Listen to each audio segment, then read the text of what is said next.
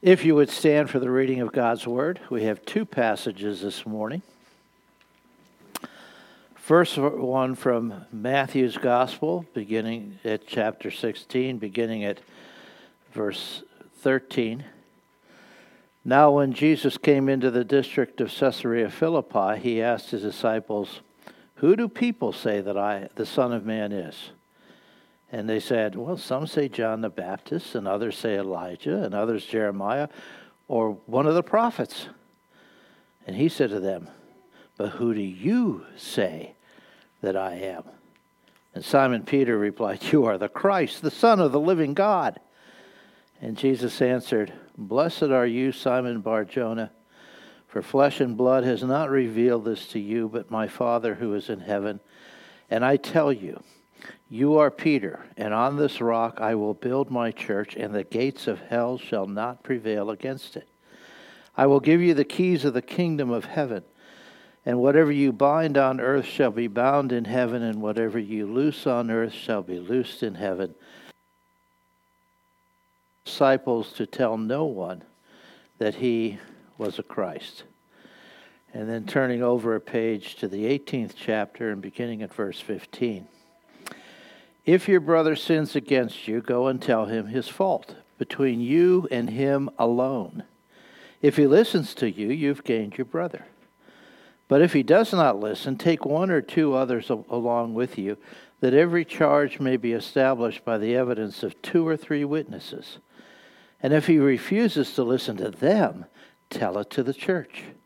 And if he refuses to listen even to the church, let him be to you as a Gentile and a tax collector. Truly I say to you, whatever you bind on earth shall be bound in heaven, whatever you loose on earth shall be loosed in heaven. Again I say to you, if two of you agree on earth about anything they ask, it will be done for them by my Father in heaven. For where two or three are gathered in my name, there I am among them.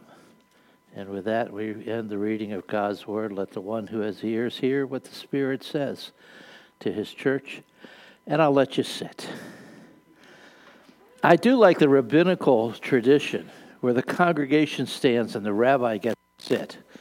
I always thought that that was much more uh, important than the other way around, but we're Americans, we're not rabbis. Some key terms from these passages, and it is the it is the reason why I chose these two passages. Not only that, but they're also in your footnotes to uh, the page of Lord's Day 31.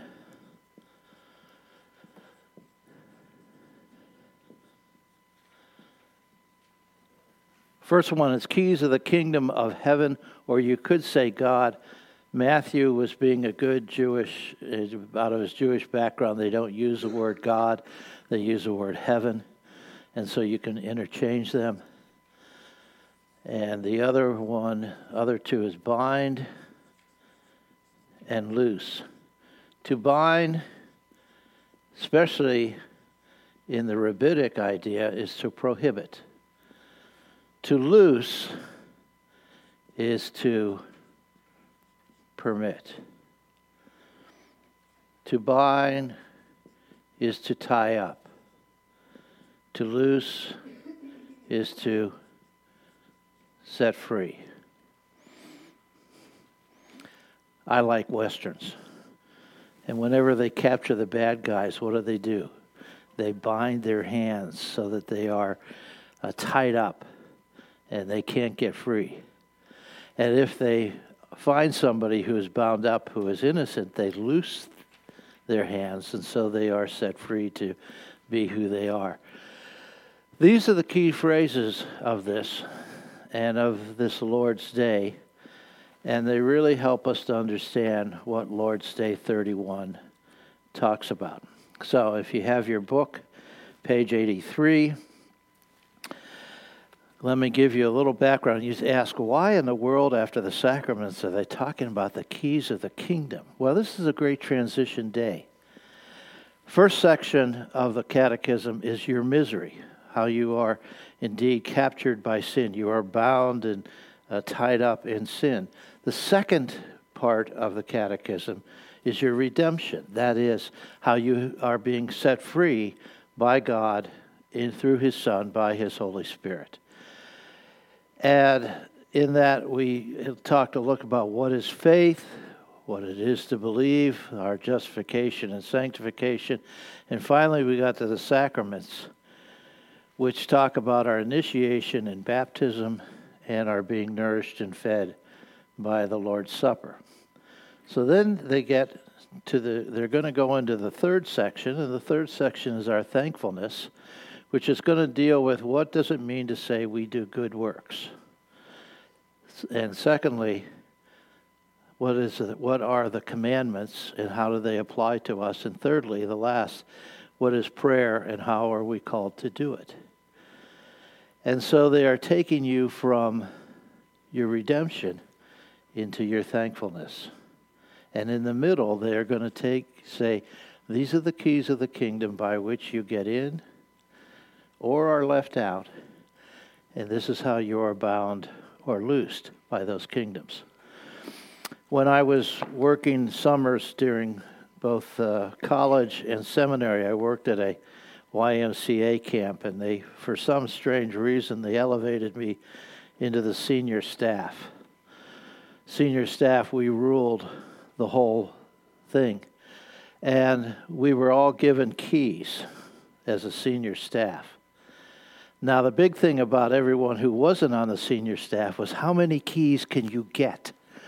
And so they are always looking to see can I get five, ten, fifteen keys? Do I carry them around in my key ring and jingle them? And it makes me look important and marvelous and wonderful. And I'm really top. And we in our the single in the senior staff used to really chuckle because we only had two keys, but they opened everything in the camp. They were the master keys.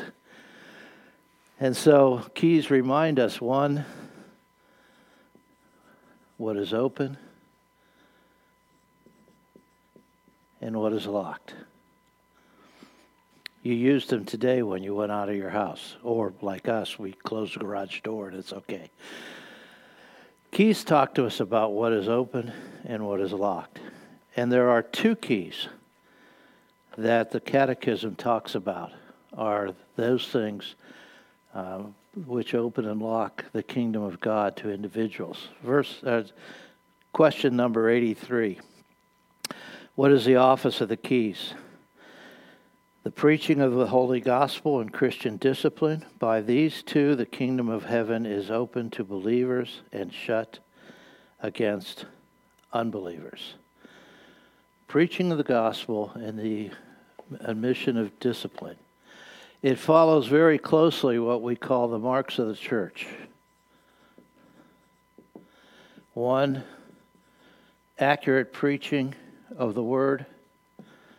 Two, Oh, my kingdom for another blue marker. The administration of the sacraments,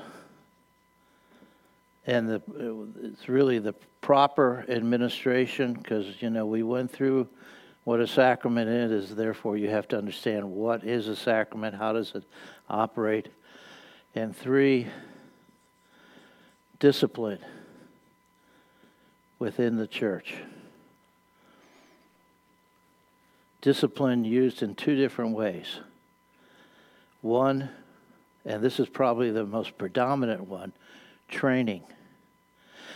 The church has to train its people in the Word of God, in the uh, how you live as a people of God, the theology that is within the Word of God, and that's why it's important to get a good theological handle on the Scriptures not only systematic theology, but biblical theology.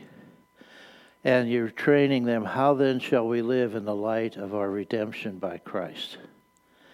And the second one is, what happens if someone does not want to follow it, who's a church member? Remember, we in the church deal with the church primarily. We cannot tell non church members how they live because how? They don't want to. That's the very idea. They love the darkness more than the light. You look at our culture and you're watching the darkness take over because they love the darkness rather than the light. And in doing that, you can talk to them until you're blue in the face. But if they don't love the light, they don't want they really will not want to change. You can tell them all the benefits of living the way they are, or they ought to, but it will have very little effect upon them.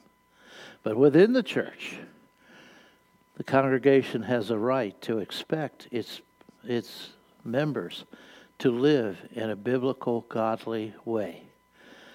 And therefore, it has to have some way in which it helps them deal with unbiblical, ungodly ways of their life. So that's what the question 23.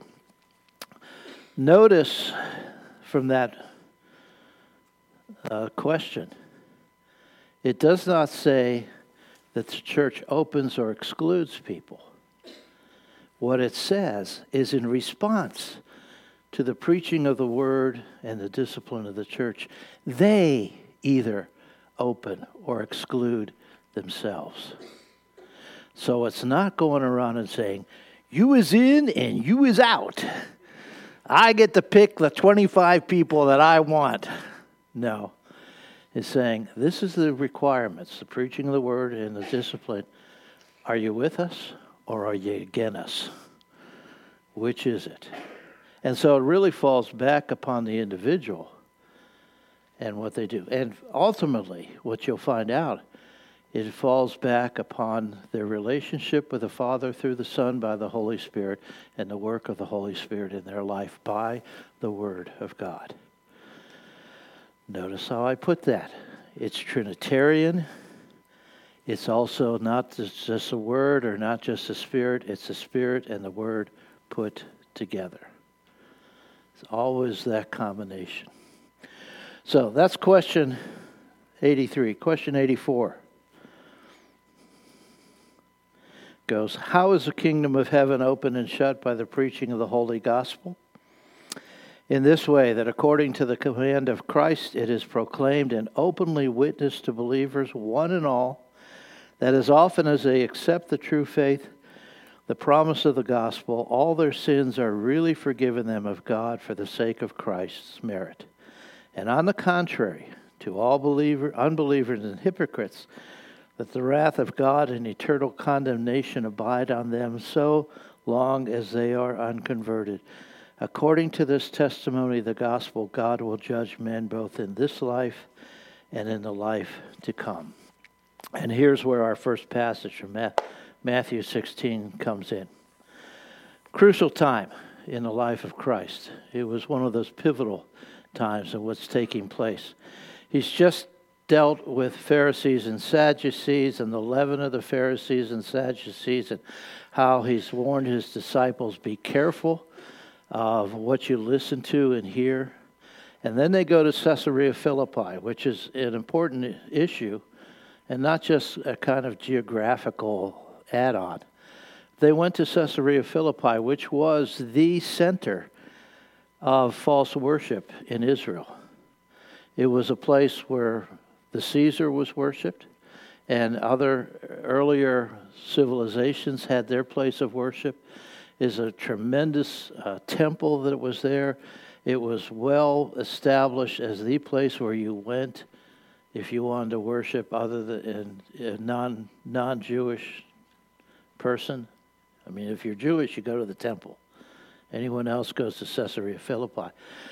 And there Jesus asks the question first opinion poll in the Bible Who do people say I am? Now, they didn't give the numbers, but they said, some of you say you're John the Baptist. Well, John the Baptist had died. Was he resurrected? Well, that's what they say. Some say you're Elijah, the great prophet. Some say you're Jeremiah, the weeping prophet, because Jesus did weep periodically. And some just say you're one of the prophets. Well, they understood as they listened to Jesus part of who he was, because he was a great prophet. But they put the wrong names to him. So now he changes the poll question. He looks at his disciples and says, Who do you say I am? And before anyone else can, as Peter normally does, he pipes up You are the Christ, the Messiah. You are the one that the Old Testament has told us is coming. You are our deliverer. You are the anointed one. That's all wrapped up in that word, Messiah. And you are the living Son of God. You are divine. Now remember, they had been with Jesus for maybe two, almost three years. So they had had a lot of time listening to him, watching him, what he did, and getting really to know him, the intimacy that they had with him. And so it is not abnormal that Peter would have seen this, but to announce it that way was very abnormal because Jesus comes back and say, "Blessed are you, Simon Bar-Jonah." He used his whole name. My Father has revealed this to you. Again, it has to be something that the Father reveals to a person. You don't understand who Jesus is unless the first of all, the Father by the Son, through the Holy Spirit, reveals himself to you. And all of a sudden, whew, you're, you're the Son of the living God. Man, how did I miss that? Well, because you were blind, because you were darkened, because you were you hated the light. But all of a sudden now it flows open.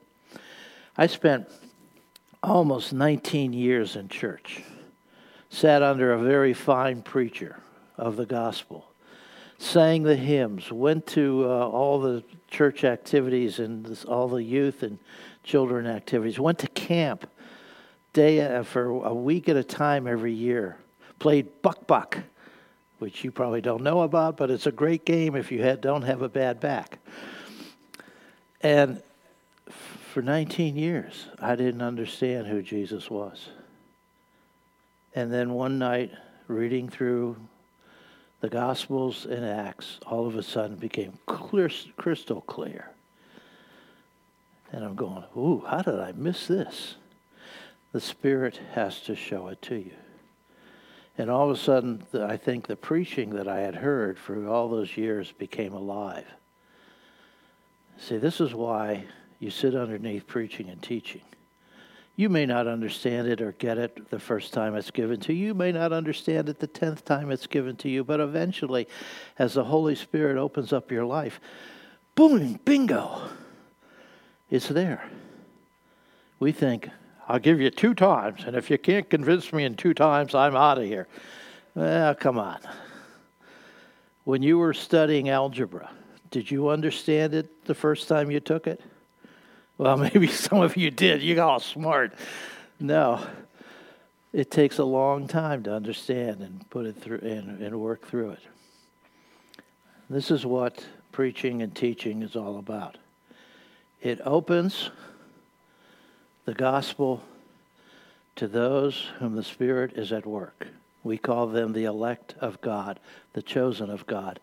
It locks it to those who are not the elect, the chosen. In their blindness, they do not see. In their love of the light, they have no, or love of the darkness, they have no light. And they will continue to revile against it. You wonder why in our culture the message of Christ, which is such a beautiful message, is so denigrated. It's locked. Now, I will say sometimes it's denigrated because people say stupid things. I happened to be going through TV the other day and I went on to this channel. I won't even tell you what channel it was, where this guy was preaching the Word of God and he came to and he said, You know, Adam and Eve fell, but Eve had the worst fall. Why? Because she had sex with a serpent, and therefore out of that came Cain. And I'm going, What? Where in the world did you get that? And I looked at my Bible, in the fourth chapter of Genesis says, Adam knew Eve and they produced Cain. I'm going, if you'd only read a little bit further, this guy was serious. I mean, I may do that as a joke, but this guy was serious. And I'm going, well, that'll lock up the kingdom for you because you will not understand or, or really under, uh, appreciate what Genesis has to say or what the scriptures are. But preaching the word either opens it up or locks it. And for those who are not elect, it can lock it very, very tight. That even the best burglar in the world could not get in. Again, I would remind you that it is up to the person to make the response.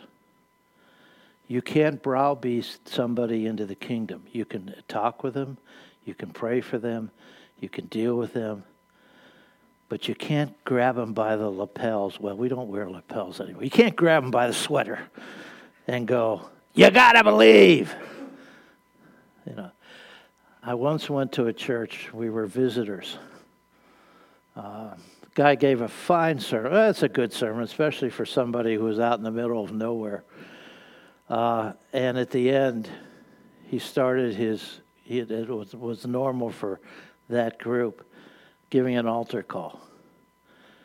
And he started once, and then he started to look at the friend and I of I who were sitting in the back pew, and he gave it a second time and he gave it a third time, and he gave it a fourth time, and he gave it a fifth time, and he gave it a, about the tenth time. I was ready. Time out, time out. My friend and I are Christians. We don't have to respond. But you see, if we didn't come down the center aisle, and he was bound and determined to make it that way, we would never come to the kingdom of God.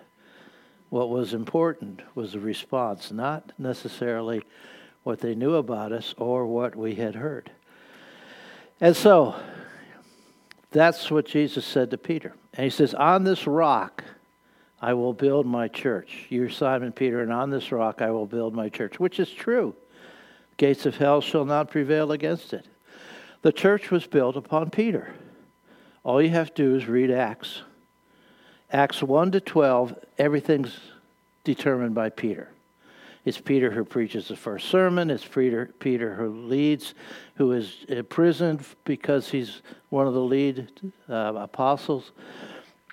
It's Peter who is given the task by God to go to the Gentiles as a Jew, which was unheard of. And everything happens to Peter. It's all built that way. Even when you come to uh, Acts 15, and the great Jerusalem council when they're deciding what do you do to with a Gentile after they believe. What what do they have to do? And it says Peter and the elders. Well, that means Peter was the top person. However, at chapter after chapter 15, all of a sudden it turns to Paul. And you don't hear about Peter except in history where they say yes he preached to the, to the Jews. He went a little bit into what we call Turkey, but finally he ended up in Rome. But Peter's left out. Why? Because he, he built the foundation and then somebody else and others began to build upon it. The other question is what happened to the other 12, 10 well, 11 apostles. You don't hear about Thomas. You don't hear about Andrew. I really hate that. You don't hear about Andrew.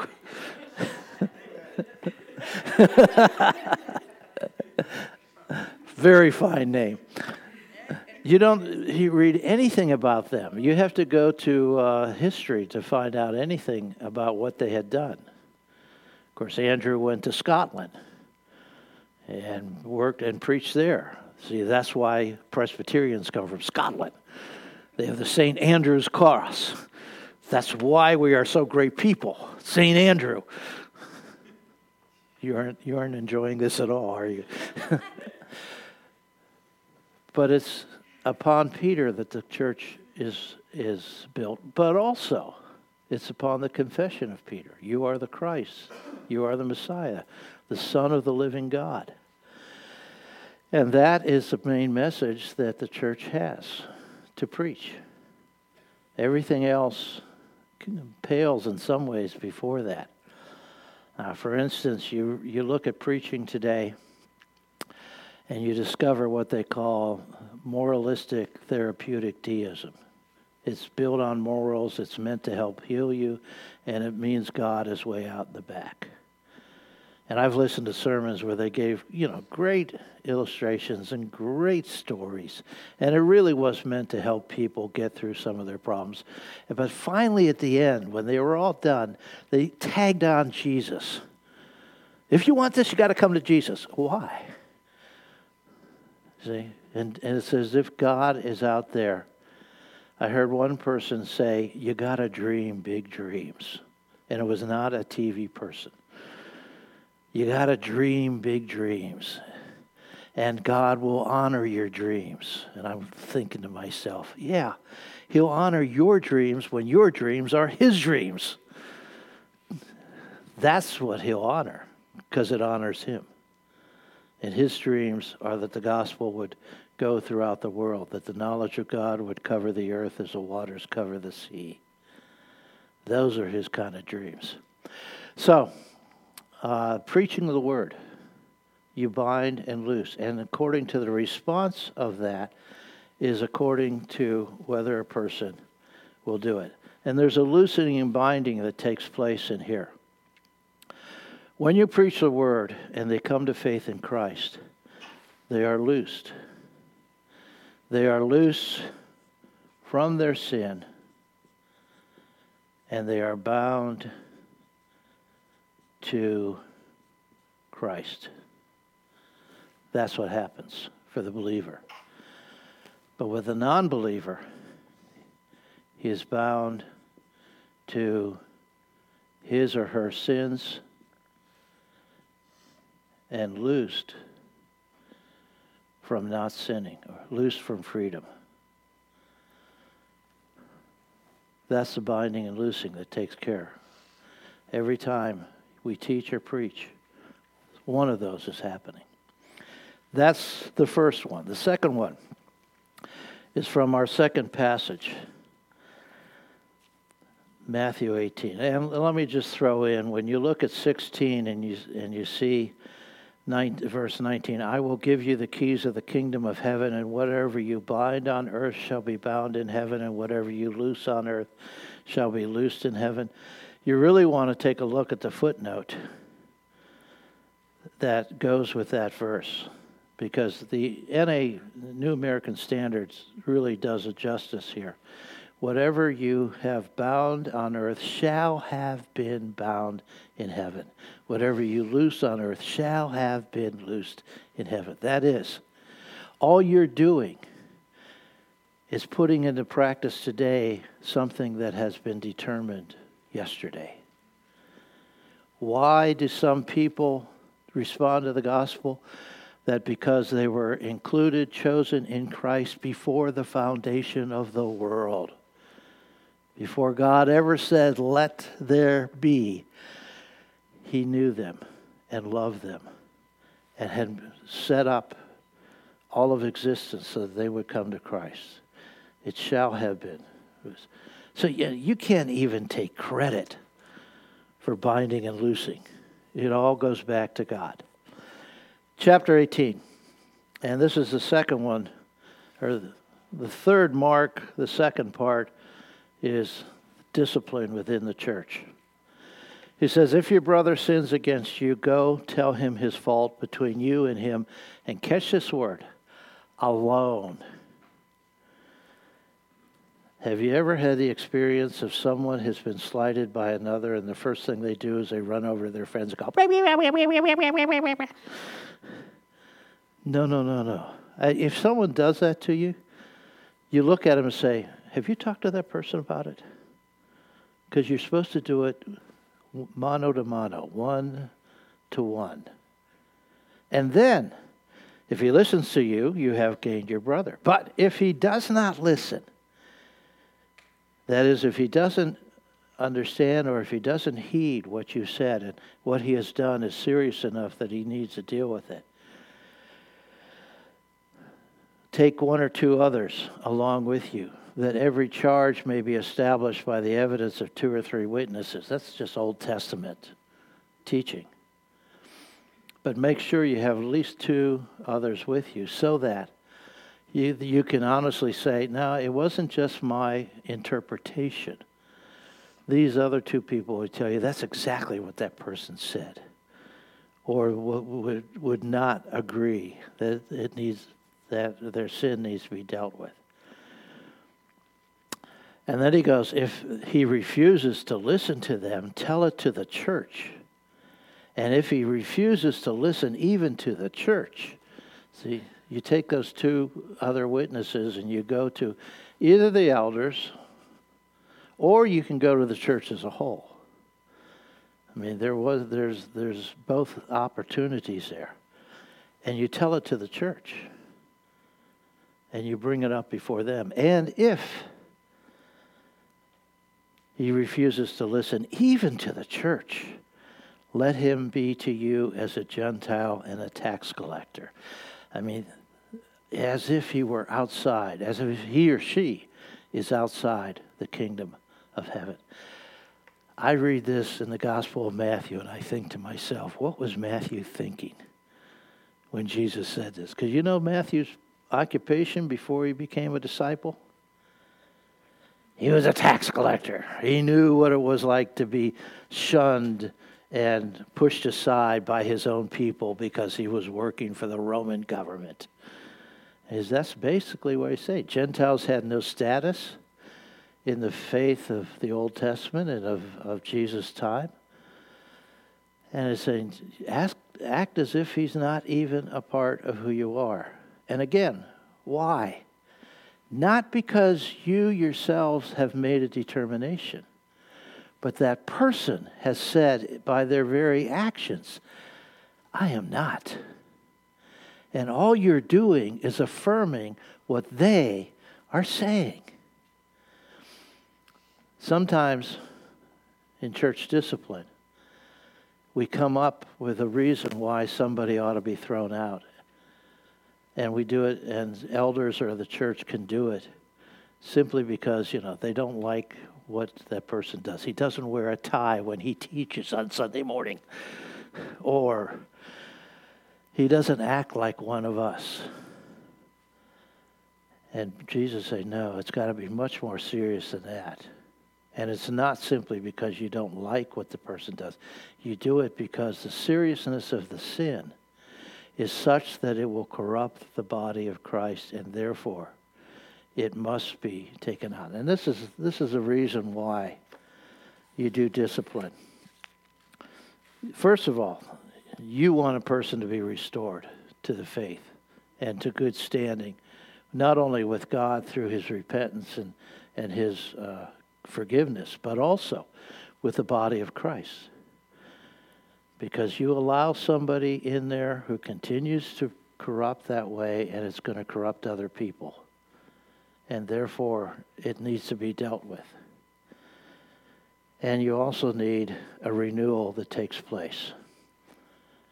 You want that person, the deepest desire is not, I'm going to get back at you because you didn't like me your deepest desire is that they would re- be renewed and restored to Jesus Christ.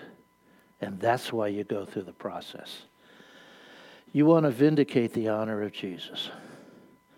You want to vindicate who he is and what he's done in people's lives.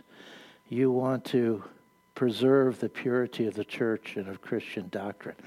Now, you see, if I was in the church of that guy who said Adam, Eve had sex with the serpent, I would be running up to him right away, saying, Where in the world did you do that? And if he consists in that and persists in that, then I'd be going, taking two or three. Of course, he was on TV, so I was more than two or three who saw it. The channel is a little bit bigger than two, two or three of us. And then I would take it to his church and I'd say, Man, you got to get rid of this guy. This guy is corrupting the gospel of Christ. Not because I don't like it, but because it goes against the word and against it goes against good teaching. It goes against any theology we have ever known in the church. And he needs to be dealt with. It needs to be dealt with gently, patiently, prayerfully, you know, I, I, it doesn't say it, but I think that behind this, in the first process, you go between the person and you, and the first thing you've done is you've prayed about it. Make sure your own heart is pure before you do it. And then, because you want the church to be the holy bride of Christ, and this is what it sometimes takes. Again, Jesus adds to that, Truly I say to you, whatever you bind on earth shall have been bound in heaven, and whatever you loose on earth shall have been loosed in heaven. All you are doing is what the Lord is already said he's done. You're simply putting into action, and you're simply showing what God has done in the life of an individual. Has he freed them? Has he loosed them from their false teaching or from the pattern of sin? Then you'll see it. Has he bound him? And he, then you'll see that as well. And again, the church doesn't throw people out. People throw themselves out by their witness to this. One of the uh, reasons sometimes this is not done in our day and age is because people, one, they're embarrassed, and others, you, you kind of culturally accommodate. And thirdly, you want a whole lot of people to come to your church. And if you start dealing with discipline, you may find that some people leave. Heaven forbid.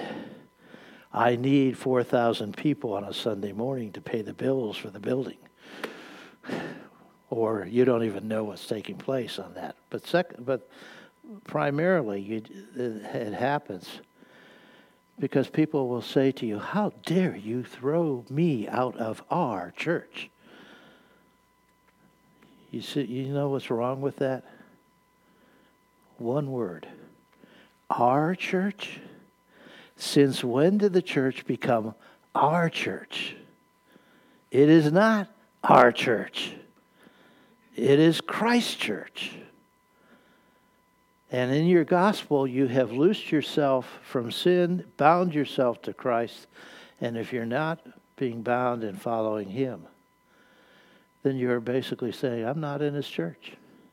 And if you hear and you bind yourself to the sin and loose yourself from the freedom, then it's not you're not even in the kingdom of heaven in the church to begin with. You need to respond to the good news. And then finally, he ends Again, I say to you, if two, or, two of you agree on earth about anything you, they ask, it will be done for them by my Father in heaven. And for where two or three are gathered in my name, there I am among them. I want you to note the context. The context is within church discipline. But how many times has this been brought out and said, well, let's pray together, and if two or three of us agree, obviously God is going to do it? No, that's not what he's talking about. He's talking about when, as a church, you get together, Christ is in your presence, and you agree that what that person has done is grievous enough to be excluded. And what you have to do is that then you are doing what the Father has, has already done, and it will be done by the Father in heaven. It's not that you can't use it for that, but that's not the primary reason that passage is in the Bible. It says, when you gather together to exercise discipline, there I am in the midst of them. Example 1 Corinthians 5. It's actually reported that there is sexual immorality among you and of a kind that is not tolerated even among pagans. For a man has his father's wife, probably his what we would call his stepwife, but he's making love with his stepmother. I'm sorry, what we would call stepmother. He's making love with his stepmother. Uh, patently against the Old Testament, but also even the pagans don't do that. And the pagans can be really, really paganish. I mean, they can let almost anything else slide, but they will not do that. You are, and you are arrogant. Exclamation. Are you that proud? And you, you know, you read Corinthians and you read about the Corinthian church. Yeah, the answer is yeah, they are that proud. We got it all together. Why do we need Paul? I mean, We have the gifts of the Spirit. We are the people of God. We can do whatever we want. Are you arrogant? And you oh, ought you not rather to mourn? Shouldn't you be crying about that? That that's ever happening in the midst of the people? Let him who has done this be removed from among you. And probably using that same process of Matthew 18. For though absent in body, I am present in spirit, and, if, and, and, and as if present, I have already pronounced judgment on the one who did such a thing. When you are assembled in the name of the Lord Jesus, and my spirit is present, with the power of the Lord Jesus, you are to deliver this man to Satan for the destruction of the flesh. Why? So that his spirit may be saved in the day of the Lord. Here, Paul focuses upon those last two verses. When you're present, I'm present with you in spirit. I've given you the instructions of how then to live. You ought to do this. Spent three years there teaching them and the power of the Lord is with you. Therefore, when you come to the decision that he ought to be expelled, expel him. Why? So that in giving him over to the enemy, he will see the reasons why they are being expelled. He will see the depth of what he has done. He will repent, find forgiveness, and come back to the body. And there you find the second letter of Peter and the second chapter. There's the second letter of Paul to the Galatians. My tongue is getting ahead of my brain.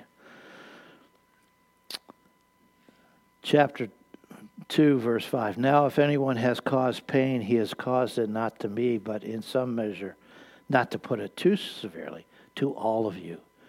For such a man, the punishment by the majority is enough, so you should re- rather turn to forgive and comfort him, or he may be overwhelmed by excessive sorrows. So I beg you to reaffirm your love for him. For this is why I wrote that I might test you and know whether you are obedient in everything. See, that's part of what discipline is. Are you going to be obedient to the Word of God, or are you just going to like in our day and age, let it slide by. Let it go. Anyone whom you forgive, I also forgive. What I have forgiven, if I have forgiven anything, has been for your sake in the presence of Christ, so that we would not be outwitted by Satan, for we are not ignorant of his designs. When he repented, this man, and in repentance, he stopped doing what he had been doing. Paul is saying, Welcome back in. Open arms. When he comes through that back door, don't kind of look and go, Oh man, he's here. Ugh. You go give him a big bear hug. If you're a hugger, you welcome him back into the fellowship because Christ has welcomed him into the fellowship with him and you treat it, and, and this is part of forgiveness, you treat it as if it never happened. You make sure the person knows it better not happen again, but you treat them as a forgiven individual. Now, again, do you see that it's a person who either qualifies or disqualifies themselves from the church? It's not the church doing it. And that's part of the problem with that happened over the centuries that the church thought, well, we can just say they are or they aren't. No, it is a person who makes that decision. You're simply, in a sense, honoring their choice. At the same time, you're showing the love of Christ. For perchance, they will repent and they will be set free they will have been loosed from their sin and bound to Christ again. And in doing that, you will find a brother or in possibly a sister who has find, found Christ in new life. You also see why this is placed where it is.